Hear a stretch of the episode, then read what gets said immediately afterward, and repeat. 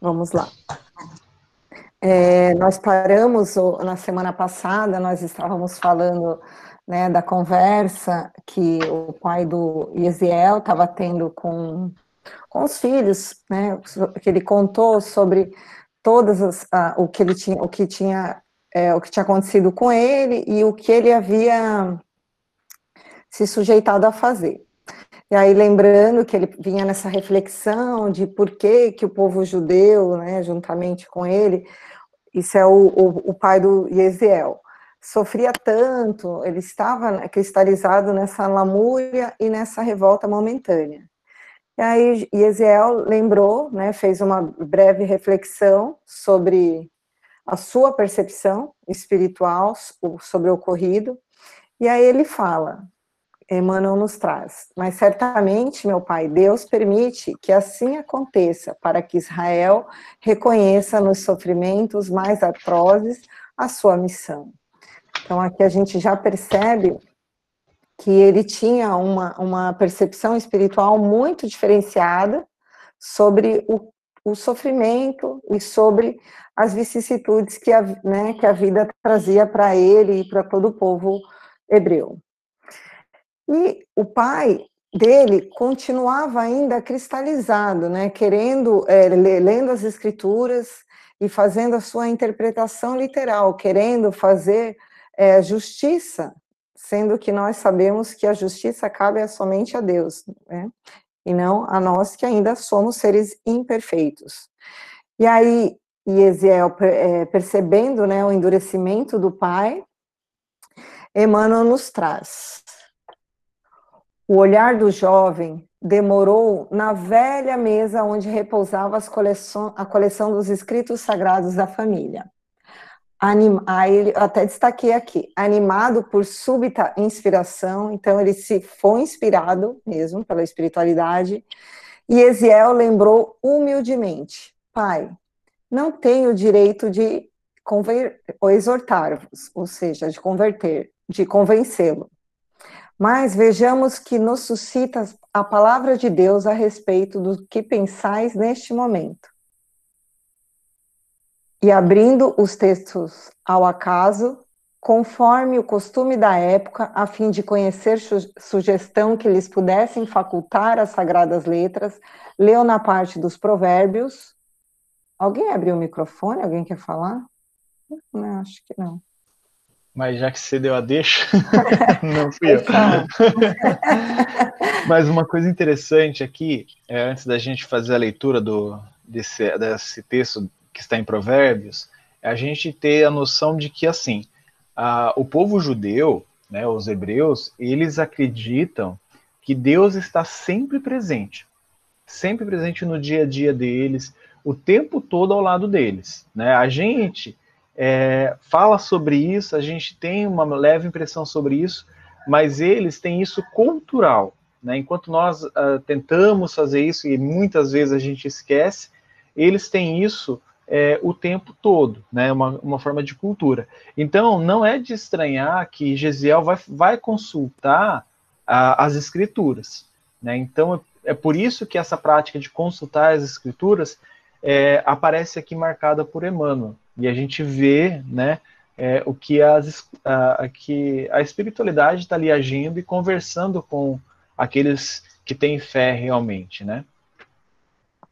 Exatamente, Ju, como né, diz a analogia do Haroldo, né, explicando como que, que o que seria Deus, né?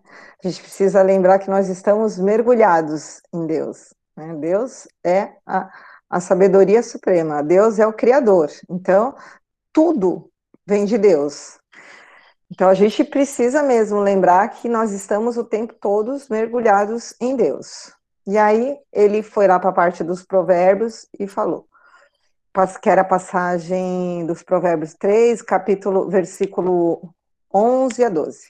Filho meu, não rejeiteis o corretivo do Senhor, nem tem nojes de sua repressão, porque Deus repreende aquele a quem ama assim como o pai ao filho a quem quer bem. O velho israelita abriu os olhos espantados, revelando a estupefação que a mensagem direta lhe causava. e como Yesiel o fixasse longamente, demonstrando ansioso interesse por conhecer-lhe a atitude íntima, em face da sugestão dos pergaminhos sagrados, acentuou. Recebo a advertência dos escritos, meu filho, mas não me conformo com a injustiça, e segundo tenho resolvido, levarei minha queixa às autoridades competentes. Então, assim, ele teve, né, além da, da, do pedido de Eziel, a, o, o rapaz ainda sentindo-se inspirado, abriu as escrituras e mesmo assim ele estava, né, é, muito preso à sua a sede de justiça e a, e a, nossa arrogância, né? A gente, a partir do momento que a gente acha que, que é, nós somos capazes é, de, de, resolver as questões que cabem a Deus, a partir do momento que nós não temos paciência em esperar o tempo da justiça divina e achamos que nós que temos que, que resolver essas questões, a gente é, perde totalmente a razão e fica completamente cristalizado nessas, nessas energias que não são boas. É, Rita, praticamente cego, né?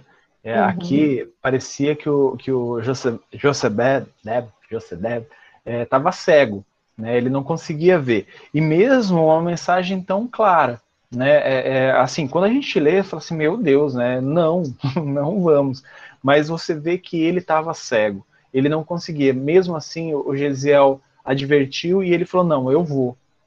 Né? Por quê? Porque a vaidade ela estava muito presa a ele e a vaidade, a gente sabe que essas imperfeições morais elas tendem a nos cegar. A gente não consegue ver o que está logo na nossa frente. Né? Então, é, eu até fiz essa pontuação, né? Que ele estava realmente cego por essa vaidade, por esse orgulho ferido. Né? Então, é, você, a gente percebe que essa queda, né, que é, não vai ser spoiler, né, é, do, do capítulo, que ele vai narrar daqui a pouco, ela é muito fruto disso, dessa vaidade, desse, desse orgulho. É, é a, a nossa cegueira espiritual, né? Eles foram é, é, é, consultar o texto sagrados, todos nós sabemos que todos os textos sagrados eles contêm um magnetismo muito forte e que normalmente são, é, quando a gente está aberto, a gente é intuído, que foi o que aconteceu, só que a nossa cegueira, por conta dessas é, faltas de virtudes que nós temos, faz com que a gente é, só veja e só interprete as coisas da maneira que a gente quer, né, o que é bom para a gente. E aí o rapaz suspirou e disse resignado, que Deus nos proteja. Nós precisamos, é, é, além de tudo, refletir sobre a resignação, a atitude resignada né, desse espírito que era o Yesiel. Ele tentou convencer o pai é, da forma amorosa, mais amorosa possível, e mesmo não tendo êxito, ele não interferiu no livre-arbítrio do pai. Ele não e nem ficou melindroso, ofendido, nada, né? Ele, ele, é, essa é a grande diferença que a gente percebe. Ele compreendeu que o pai ainda não tinha alcance da, né, de entendimento e se resignou em aceitar, mesmo sabendo que as consequências da atitude do pai dele é, refletiria né, na, na, no futuro dele, mas ele, uma atitude de obediência também, né, não só a Deus, mas ao pai, que estava aqui na, na encarnação, ele falou: Ok, pode falar, cara.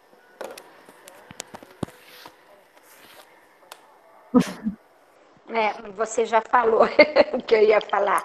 É, eu ia dizer assim que além dele ser resignado à vontade de Deus, existia assim um respeito muito grande pelo Pai, né? É uma questão assim de respeitar mesmo. Então, vamos seguir a vontade de Deus e respeito o, o que o pai, né? É a, a hierarquia, né? Que o pai era o líder da família, então vamos lá. E hoje em dia a gente, né, é difícil ver essa postura nos jovens, né? Exatamente. Mas tudo bem. Era só, era só essa questão que eu ia falar. Mas é importante mesmo, até para a gente né, ficar é, refletindo sobre isso, que a gente precisa, além de, é, quando a gente na nossa sociedade ou no nosso meio, a gente precisa respeitar a atitude de qualquer pessoa, né, do nosso meio, e principalmente é, das pessoas que têm mais, são mais velhas do, do que nós, né, e respeitar que às vezes essas pessoas ela não têm esse alcance de entendimento que a gente já tem. Quando a gente fala de problemas socioeconômicos, culturais, né? A gente precisa é, aceitar isso e se resignar. Então, né, nos, é, após o ocorrido lá no Palácio de Vênus, que, que acontece tudo o que a gente já leu aí, não sei se alguém quer falar sobre alguma coisa do ocorrido lá. Eu só queria falar uma coisa sobre essa questão de, do, do, do tempo de Vênus, né?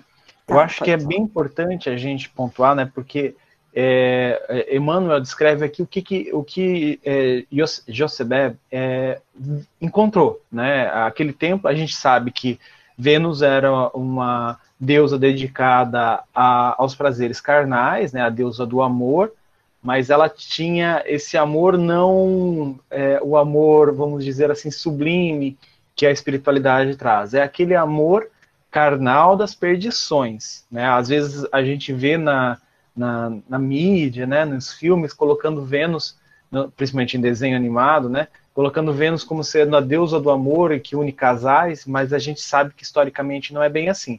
Ela é uma deusa dedicada aos prazeres é, carnais, né? Então, quando Emmanuel descreve isso, e ele, ele descreve o que acontece ali ao, ao redor desse templo, é, é, muito importante a gente ter é, essa visão, manter essa visão de Corinto.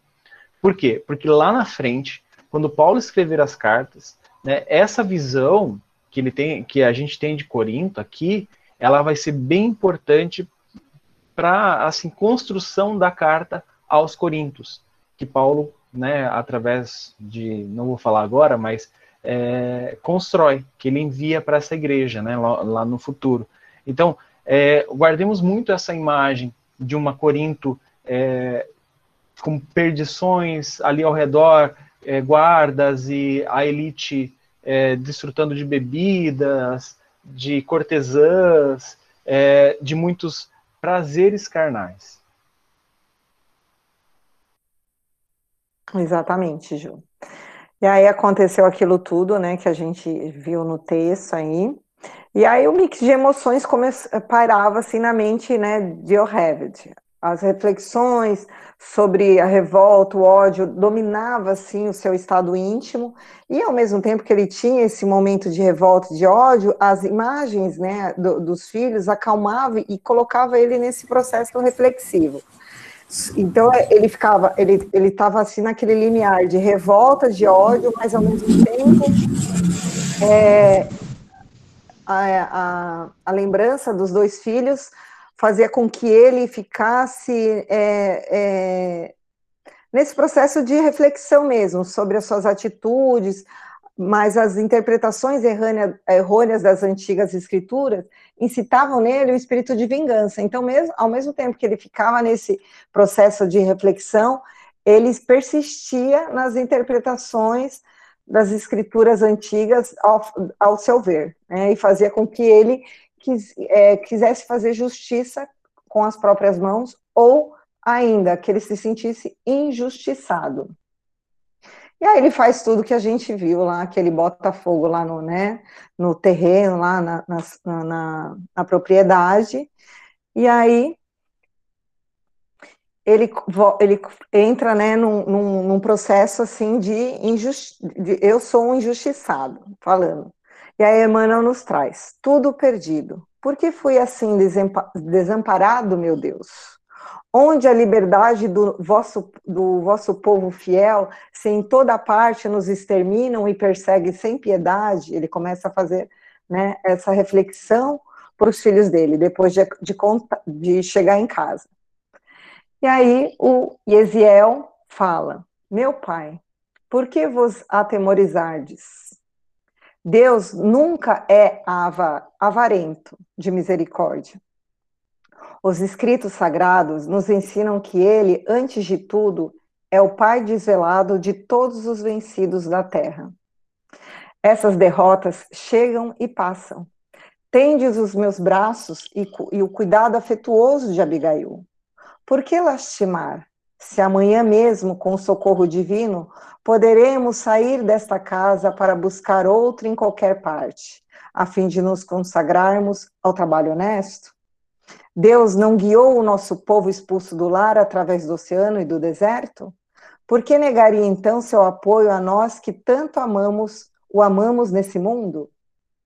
Ele é a nossa bússola e a nossa casa. E isso então a gente percebe que, que Eziel, tentando consolar o pai através dos exemplos do que o povo já havia sofrido, tudo que eles já haviam passado, e o quanto que Deus ampara é, os filhos mesmo na dificuldade, que era preciso ter é, bom ânimo para encarar né, essas coisas todas que estavam acontecendo. Ah, então, né, o pai de Yesiel relatou toda a ação que ele acabara de executar, que ele tinha colocado fogo, né? E eu achei bem importante essa reflexão do Yesiel, que ele fala assim: Meu pai, meu pai, por que levantastes o braço vingador? Por que não esperastes a ação da justiça divina? Tantas vezes a gente faz isso, né? Não, não, não, digo, né? Porque aqui já foi uma coisa muito grandiosa, mas nas pequenas coisas da vida a gente se acha apto a, a julgar, né? A julgar e a executar a pena, né? Embora perturbado pelas afetuosas a demonstrações, o interpelado esclarecia. Aí ele insistia né, nas escrituras Está escrito nos mandamentos: não furtarás. E fazendo o que fiz, procurei retificar um desvio da lei, porquanto fomos espoliados de tudo que constituía o nosso humilde patrimônio. E aí, Yesiel completa: acima de todas as determinações, porém, meu pai, Deus mandou gravar o ensinamento do amor recomendando que amássemos sobre todas as coisas de todo o coração e de todo o entendimento. Amo o Altíssimo, mas não posso amar o romano cruel. Parece a gente, né? Ah, eu amo o próximo, mas o próximo não ajuda, né? A gente, a gente até quer amar, mas não. Então, assim, é fácil a gente amar, né? Assim, quem nos ama, quem nos faz bem, quem está sempre nos agradando, mas aquela pessoa que realmente nos é, traz a, algum tipo de sentimento é, contrário, já é difícil. Aí a gente já não quer amar e já quer interpretar as escrituras é, para utilizá-la como a, essa mão aí de vingança, esse braço de vingança aí que o Eziel nos trouxe. Rita. Pode falar, Ju. Só pontuando assim, vamos começar a observar o quão diferente é esse espírito de Eziel. Né? Porque no capítulo 2 eu vou falar um pouquinho sobre isso, né? Mas é, só para a gente começar a observar é que assim, é, se a gente for ver é, historicamente, Gesiel ele destoava da maioria dos judeus, dos hebreus da época. Esse pensamento de Gesiel é, era um pensamento de confiança e entrega que destoava, não era comum. O pensamento comum era do pai, de Josebeb. Né? Então, é, esse era o normal, mas ali, como, como Gesiel transformava isso? E aí até vou fazer uma referência um pouco aqui atrás, quando é, Emmanuel descreve que quando o José estava caminhando, ele viu a pastagem e falou, ó, é, eu vou colocar fogo, né? E ele falou, mas eu não vou consultar os meus filhos, porque eles tendem a dobrar, né? É, é, coloca aqui, dobrariam o, o, seu espírito, né? Inclinados à tolerância e à benignidade. Então, assim, esse dobrar que Emmanuel usa aqui, né? Que é tipo assim, como se ele estivesse se curvando à, à, à tolerância, à, à boa vontade, ao entendimento, ao perdão. Não, isso é uma característica do orgulho. Né? Então eu não quero me dobrar a isso. Eu quero me manter firme e deixar isso passar, porque eu quero estar de cabeça erguida. Né? É, é, é, como aquela coisa de levar desaforo para casa, né? A gente acaba não querendo levar desaforo para casa, mas a gente leva um monte de coisa ruim no, no lugar, né? Exatamente. E assim como Eziel, tiveram também outros hebreus, né? Que a gente nas velhas escrituras tem todas as, as anotações aqui, Daniel, é, Abraão, Davi, que foram pessoas, espíritos que tinham um, um, uma percepção maior, assim, né, da, da, da relação com Deus. É, mas aí, voltando, aí ele fala, mas como revelarmos a dedicação do Todo-Poderoso que está nos céus, continuou o jovem compadecido, destruindo as suas obras. No caso do incêndio, não temos só a considerar o nosso testemunho de desconfiança para a justiça de Deus, mas os campos que nos fornecem o agasalho e o pão. Essa visão ampliada né, do que é que para amar Deus você tem que amar os campos, que você tem que amar a natureza, né? Foi o que eu falei no começo, nós estamos mergulhados em Deus. Então, como é que a gente pode falar que a gente ama Deus se a gente não conserva né? O que é também criação de Deus. Então, ele tinha uma visão realmente é, muito ampliada até para a época de hoje, vamos dizer assim, né? E enquanto Abigail chorava em silêncio, o moço acrescentava: Nós que estávamos em paz nas derrotas do mundo, porque trazíamos a consciência pura. Eu achei isso muito importante, porque eles é, eram uma família que já estavam sofrendo, né, há muito tempo, mas eles estavam com o coração em paz, porque a consciência estava em paz, mesmo sofrendo todas as derrotas do mundo carnal, eles traziam a consciência pura seguindo as leis de Deus, mas as coisas se inverteram por conta né, dessa atitude do pai deles. E aí eles recitam lá a formosa oração de Davi. É... E aí, continuando, o velho Yocheved acompanhava o cântico dolorido, sentindo seu preso de, amargo... de amargosas emoções. Começava a compreender que todos os sofrimentos enviados por Deus são proveitosos e justos, e que todos os males procurados pelas mãos do homem trazem invariavelmente torturas infernais à consciência invigilante. Então, assim, ele começou a perceber que todas as lições trazidas por Deus são para o aprendizado do espírito, né? E que, e que o que a gente faz com esse aprendizado, se a gente aproveita ou se a gente dispensa o aprendizado e resolve se rebelar, isso traz tortura infernal para a nossa consciência como espírito eterno. O cântico abafado dos filhos enchia-lhe o coração de tristeza pungente. Lembrava agora a companheira querida que Deus havia chamado à vida espiritual. Quantas vezes acalentara-lhe ela o espírito atormentado com aqueles versos inesquecíveis do profeta. Bastava que sua observação amiga e fiel se fizesse ouvir, para que o sentido da obediência e da justiça lhe falasse mais alto ao coração. Então, é engraçado, né? A, a figura da mãe também, que ela, era, ela tinha um poder espiritual e magnético tão grande sobre essa família que bastava né, as observações dela ou uma súplica, uma oração para que é, ele o coração dele se voltasse novamente para Deus. E Emmanuel nos relata toda a comoção que tomou conta do espírito né, do velho israelita e da necessidade que ele sentiu de verbalizar todo o amor que estava envolvendo o seu coração naquele momento. E aí foi quando ele tentou falar, né, meus filhos, meus filhos queridos, mas nesse instante abriu-se a porta e um pequenino servidor da vizinhança anunciou que, para grande assombro, o transparecer dos olhos. Né, anunciou que tinha um soldado romano lá, trazendo né, uma intimação.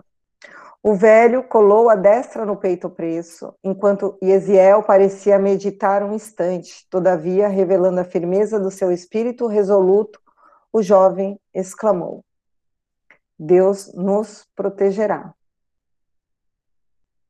Yocheved contemplou os canteiros de flores e as árvores bem amadas junto da casinha singela onde tecera todos os sonhos e as esperanças da sua vida. Singular emoção dominou-lhe o espírito cansado. Uma torrente de lágrimas fluía-lhe dos olhos e, transpondo a cancela florida, falou em voz alta, olhando o céu claro, agora recamado pelos astros da noite: Senhor, compadeça-te do nosso amargurado destino.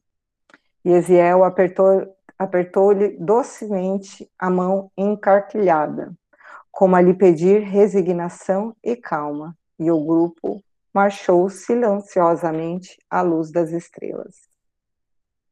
Eu acabei o primeiro capítulo, gente. Se alguém quiser fazer alguma pontuação.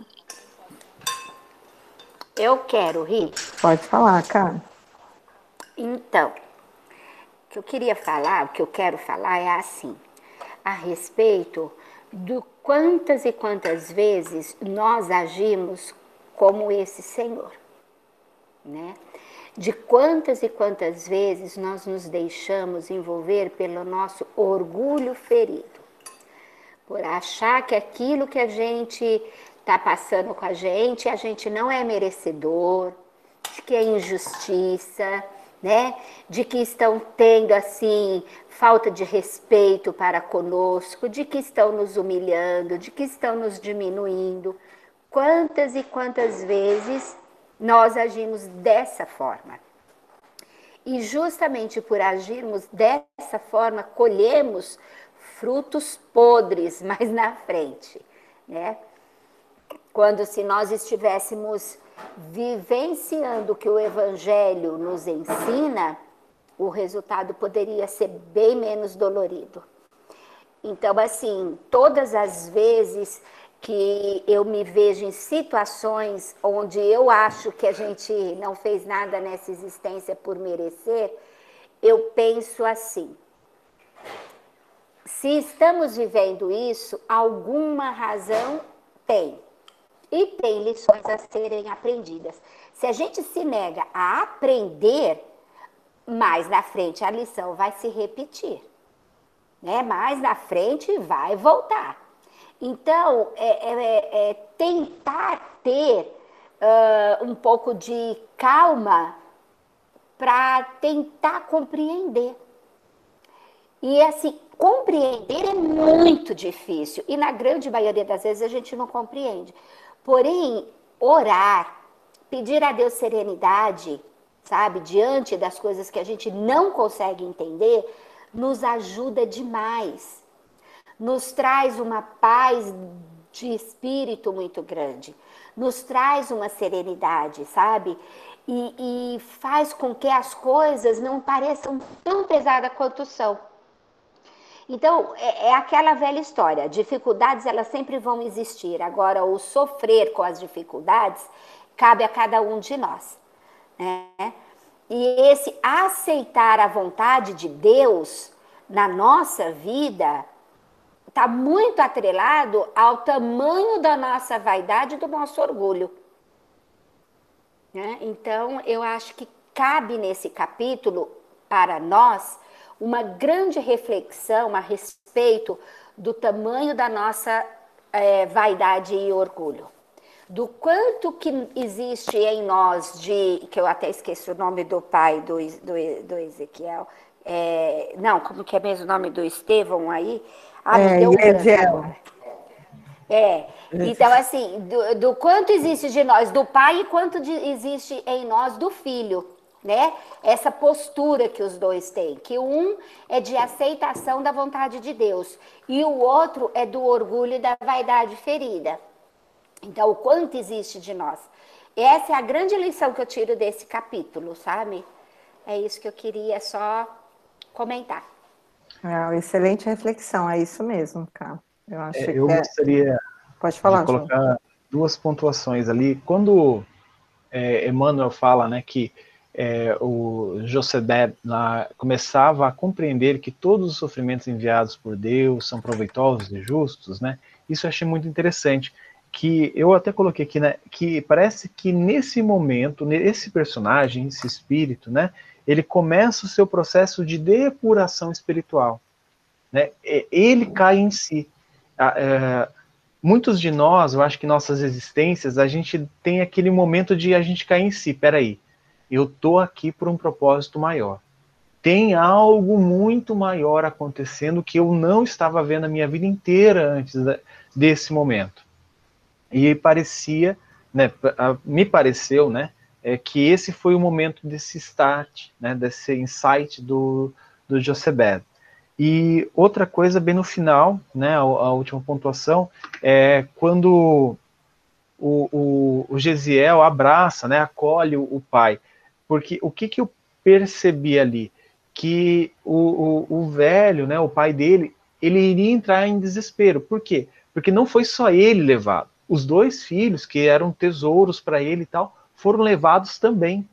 Então, assim, é, o processo de a, a, uma pessoa em vaidade e orgulho, ela entra num processo de culpa tão grande que isso poderia ser a derrocada dele, né, lá na, diante dos juízes. Então, eu acho que essa, esse carinho a mais que o, o, o Gesiel dedicou ali, esse magnetismo, é justamente para que ele não entrasse em desespero né? Concordo com você. Isso me lembrou esse despertar. Eu acho que você tem razão mesmo, né? Do pai do Yesiel, é, me lembra também o despertar de Públio Lentulus também, que foi muito próximo do desencarne dele, né? Como Públio. Então eu acredito que é um, é um, um realmente foi isso que que Emmanuel quis nos trazer. Oi, Vânia. É, os evangélicos, eles. Ai, desculpa, pode falar, Vânia. Pode falar, Vânia. Eu estava procurando aqui também, lendo, e assim, quantas vezes em nosso dia a dia não travamos a mesma luta íntima que José travou entre a fé racionalizada e os sentimentos de revolta ou injustiça que alimentamos. Não, não existe injustiça nos desígnios de Deus, né? Tudo que ocorre possui uma causa justa, mas para a maioria de nós, a lei de atração e reação se amplia somente aos outros e não a nós.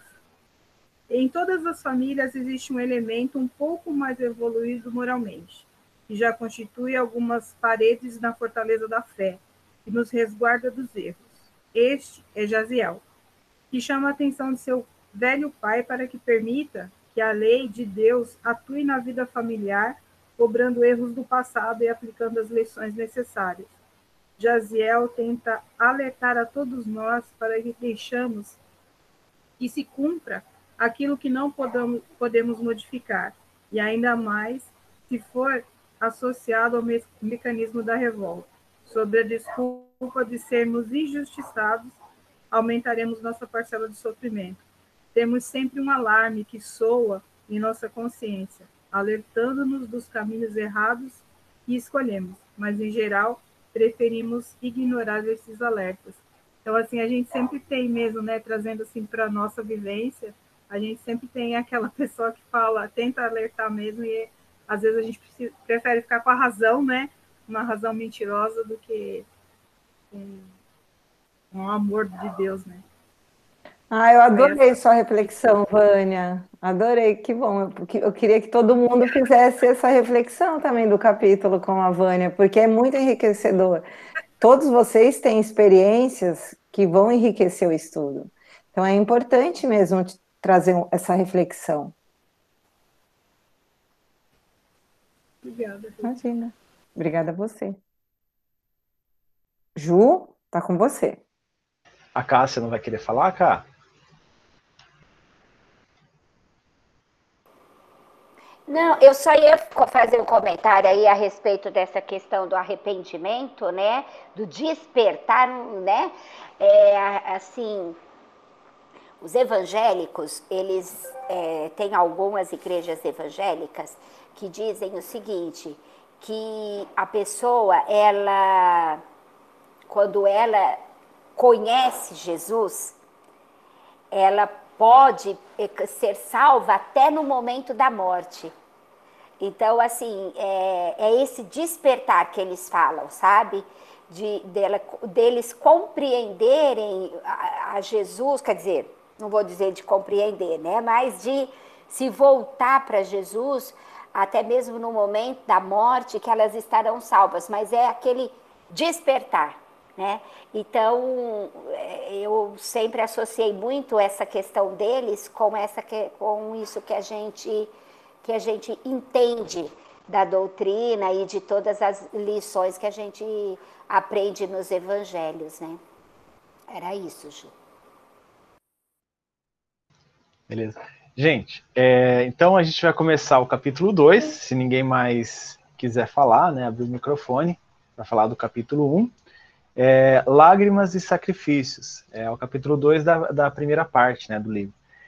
Eu vou trazer algumas coisas aqui que é meio viagem da minha cabeça, tá? Então, assim, é, se eu estiver viajando demais, vocês falam assim, ô Juliano, volta, né?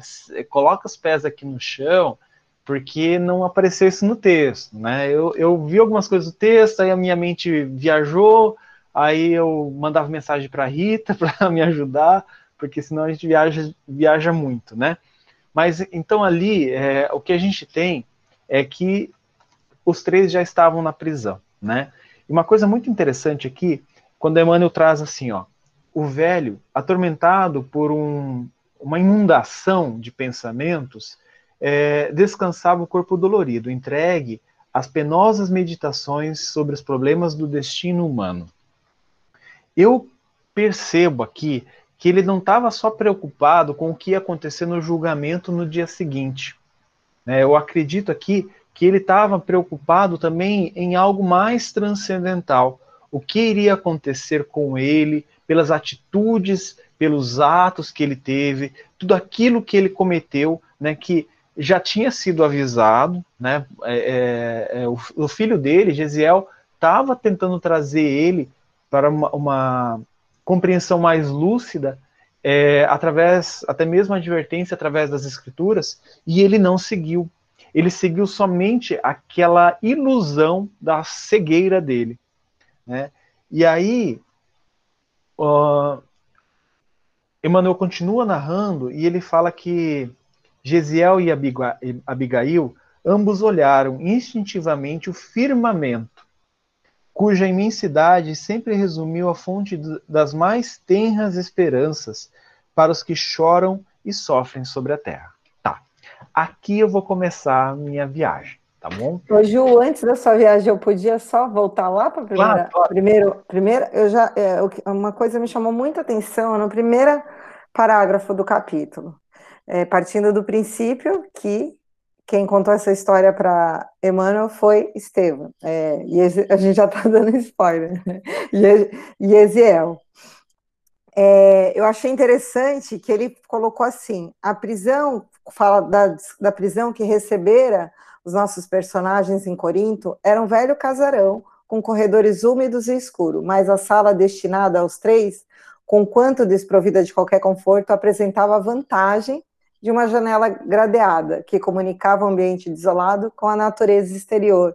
Aí eu pensei assim, gente, olha que sutileza nessa percepção espiritual do Yesiel. Ele conseguia enxergar algo bom numa prisão. Ah, tá bom, estou numa prisão, mas ela tem uma janela que dá para ver a natureza. Eu falei, nossa, aqui Emmanuel já mostra que ele era um espírito que ele via as coisas boas, mesmo passando por momentos terríveis. Era isso. Confesso que você me pegou de surpresa agora, porque eu sempre enxergo o copo meio vazio, tá? Não meio cheio, né? Então, é, realmente fui pego de surpresa, vou ter que destacar essa parte da, da, do meu livro aqui, tá? Não tá nem anotado, para você ter noção. Então, gente, é, agora que a Rita já trouxe a, a, a observação positivista de, de Gesiel, né? É, a minha, minha viagem aqui. É, tomara que eu não me perca. Vocês já ouviram, a gente falou sobre um livro chamado A Caminho da Luz escrito pelo próprio Emmanuel, né, na psicografia de Chico Xavier. Neste livro, ele fala de alguns espíritos que vêm, que vieram, foram trazidos à Terra, ou melhor, convidados, né, em muitos é, sem o direito de dizer não a vir à Terra para ajudar um pouco aqui. É, como todos sabem, nós aprendemos na escola, nós evoluímos né, de, uma, de, um, é, de um ramo dos primatas, nós continuamos sendo primatas, mas quando nós ainda estávamos nos primeiros, é, nas primeiras divisões das famílias dos primatas, alguns espíritos já foram trazidos e colocados aqui na Terra, forçando um aprimoramento. Só que isso não foi só nesse instante, tá? No Caminho da Luz, ele fala de diversos instantes e esses espíritos auxiliando os criadores do planeta.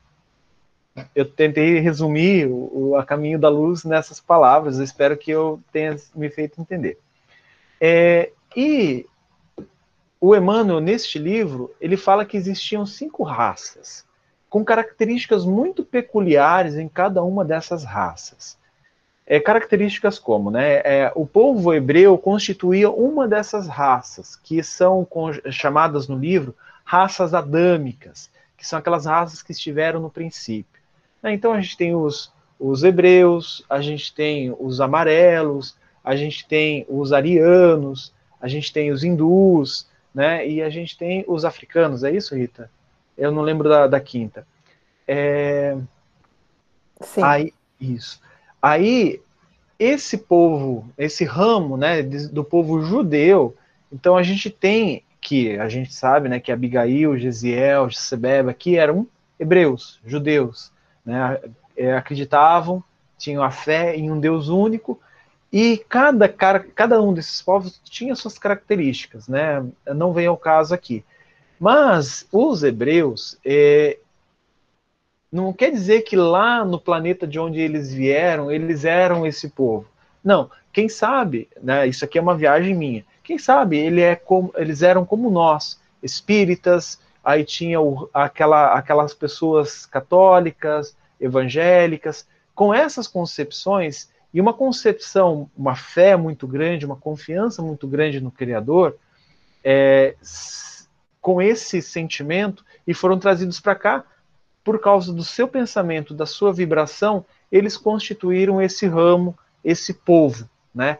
Claro, todos eles tinham, vamos dizer assim, o mesmo tipo de débito, o mesmo tipo de é, pecado, que de acordo com o dicionário, pecado é errar o alvo. Então, eles estavam errando para o mesmo caminho, né? É, pegando o caminho incorreto, todos no mesmo sentido. Então, é, é este povo seria os hebreus. E aqui eu analiso aqui que Gesiel e Abigail estavam olhando para as estrelas e aquilo dentro deles é, mostrava que, olha, a gente já tinha né, é, conquistado algo a mais, a gente tinha certeza de algo melhor. Por quê? Porque, de acordo com Emmanuel, é, este planeta, né, de onde esses espíritos, esses essas raças, esses povos esses foram trazidos aqui para a Terra, era um planeta melhor. Era um planeta que já estava chegando em uma regeneração. Um planeta, no, de acordo com a escala dos mundos, seria o terceiro nível. Né? Esse planeta já estaria passando por terceiro nível. E estes espíritos vieram para cá. A gente confunde muito que estes espíritos eram maus, eram é, perversos, eram pessoas vis. Mas a gente percebe que, esse ramo dos hebreus eram pessoas com uma fé muito grande, uma, uma, é, uma partilha entre os seus muito grande. Né? Eles tinham esse amparo uns aos outros, essa união entre eles. É claro, tinham seus problemas, como todos os outros, mas eles tinham isso. E, os, e, e, os, e principalmente seguir os desígnios de Deus. Estes, é, este, estes espíritos faziam isso. Então, eu acredito aqui que, isso foi uma análise minha, né, que Gesiel e Abigail estavam lá, é, vou dizer assim, lembrando, mas sentindo saudade desse, desse paraíso, dessa, é, desse lugar onde a justiça né, já era diferente do que, ela, que eles tinham aqui na Terra. Eu não sei se eu me fiz entender, se eu viajei demais, mas eu vou continuar viajando aqui, tá, gente? E aí, Gesiel, ele fala uma coisa que eu achei interessante. Ele... Pode falar. Juliano, é, eu, eu, vi, eu vi assim que é, eles olhavam dessa, dessa maneira terna, assim, é, buscando e pedindo também ao Pai para que olhassem para todas essas pessoas que estavam ali em sofrimento, mas no sentido assim de que essas pessoas também tivessem a mesma confiança no Pai que eles estavam tendo naquele momento, né? Que diante de todas essas dificuldades, mesmo assim eles estavam com uma confiança imensa em Deus, herdada pela mãe deles, no, como disse no primeiro capítulo, e tentando levar para fora, né? Assim, emanando essa, essa positividade para todos aqueles que tivessem também sofrimento. Foi assim que eu vi. Muito bom, Vânia. É, eu acho que segue esse caminho, sim. E aí Gesiel fala assim, ó, vejo que estamos de perfeito acordo. O céu esta noite é, oferece-nos oferece a perspectiva de uma pátria luminosa e distante. Lá organiza Deus os triunfos da verdadeira justiça. Dá paz aos tristes, conforto aos desalentados da sorte. Certamente nossa mãe está com Deus, esperando por nós. Então aqui é claro que isso, é, é, eu peguei essa parte para reforçar isso, esse argumento que eu acabei de falar, né, sobre Gisel e, e Abigail olhar para o céu, mas foi onde me veio muito isso, né, que eles têm essa perspectiva de uma pátria luminosa e distante. E, e para mim, estes espíritos, Gesiel e Abigail, são aqueles espíritos, alguns deles, né, que vieram com algum, é, são espíritos que vieram com alguns deles deste lugar que Emmanuel chama né, de, da estrela Capela, um planeta na, na, ao redor, no sistema de Capela, que é, eles já têm essa percepção, eles já têm esse entendimento. É, é claro que eles não viram esse tipo de justiça aqui na Terra. Eles tinham só uma ideia, uma ideia de uma justiça muito próxima às leis de Deus, né? bem diferente do que eles tinham aqui naquela época. Nós estamos aos poucos construindo essa justiça para se alinhar à lei de Deus. Eu acho que a gente vai ter um trabalhinho ainda aí pela frente. Ju, para complementar, eu queria é, trazer aqui um pouquinho antes, quando ele fala assim: Abigail, lembra-te da nossa leitura de ontem? Aí ela responde que sim. E aí ele fala: Tenho agora a impressão de que os escritos nos davam uma grande mensagem, pois no nosso ponto de estudo foi justamente aquele em que Moisés contemplava de longe a terra prometida sem poder alcançá-la. E que era isso que eles sentiam quando eles olhavam as estrelas, que eles sentiam que eles não ainda não estavam prontos, né, que eles estavam vivendo essa experiência aqui na carne, mas como Juliano explicou, de, por, por, alguma forma eles foram exilados para cá porque eles não estavam prontos, assim como Moisés, para entrar na Terra Prometida, ou seja, no planeta de regeneração. Eles ainda não estavam com o coração regenerado o suficiente para poder viver em capela. E aí eu até perguntei para o Ju se eu podia trazer, né, o porquê que Moisés não entrou na Terra Prometida. É, e eu tirei três informações das escrituras é, antigas que eles falam. Eu vou ler rapidinho e, de, e vou interpretar. É a minha interpretação, tá, gente?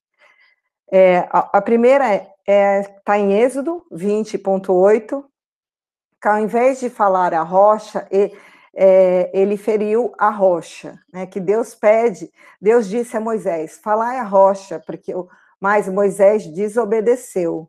Moisés levantou a sua mão e feriu a rocha duas vezes com a sua vara.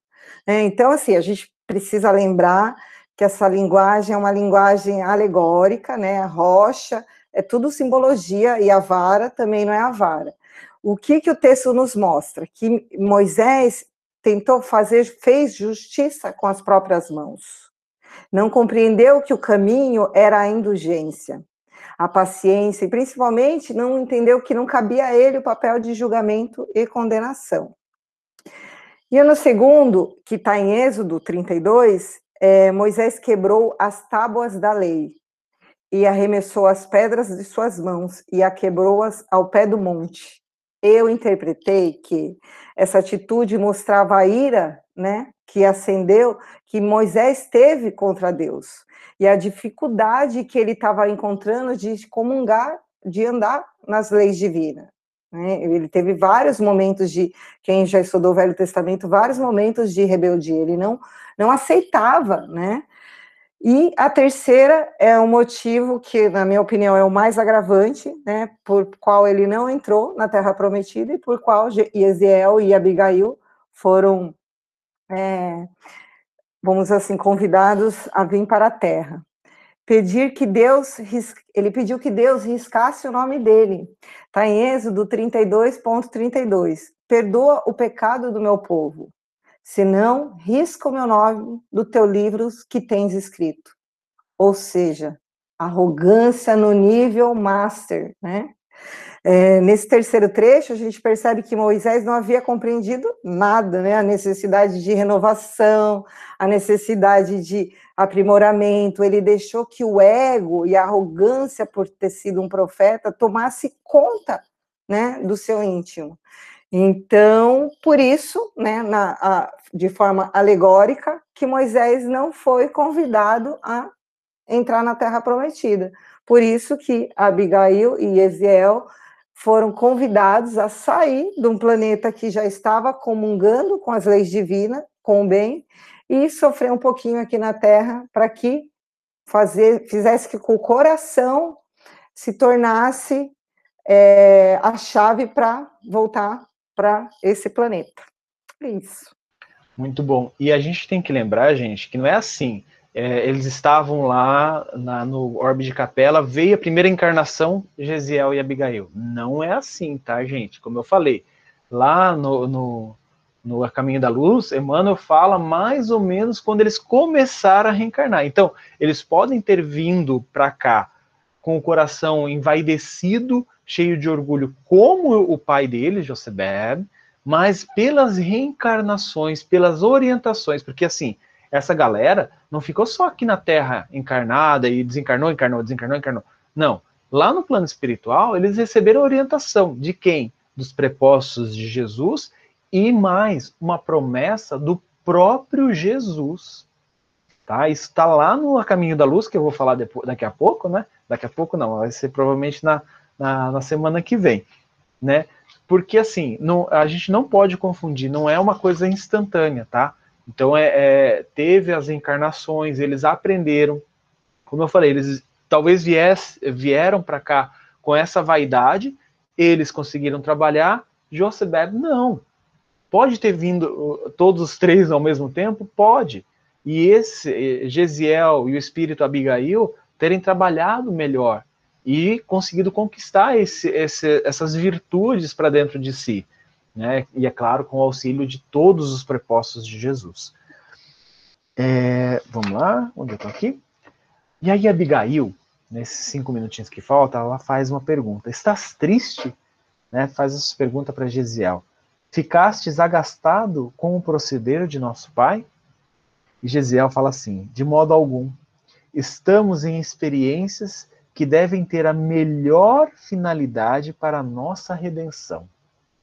Porque, de outro modo, Deus não nolas mandaria. Gente, isso aqui, para gente, assim, eu falo como um assistido de casa espírita. Né? A gente ouve isso o tempo todo. Né? As orientações, tanto do plano espiritual, acho que eu já falei nesse, nesse grupo, se eu não falei nesse grupo, eu falei lá no, no, no nosso lar do André Luiz, né, no nosso estudo do nosso lar, André Luiz.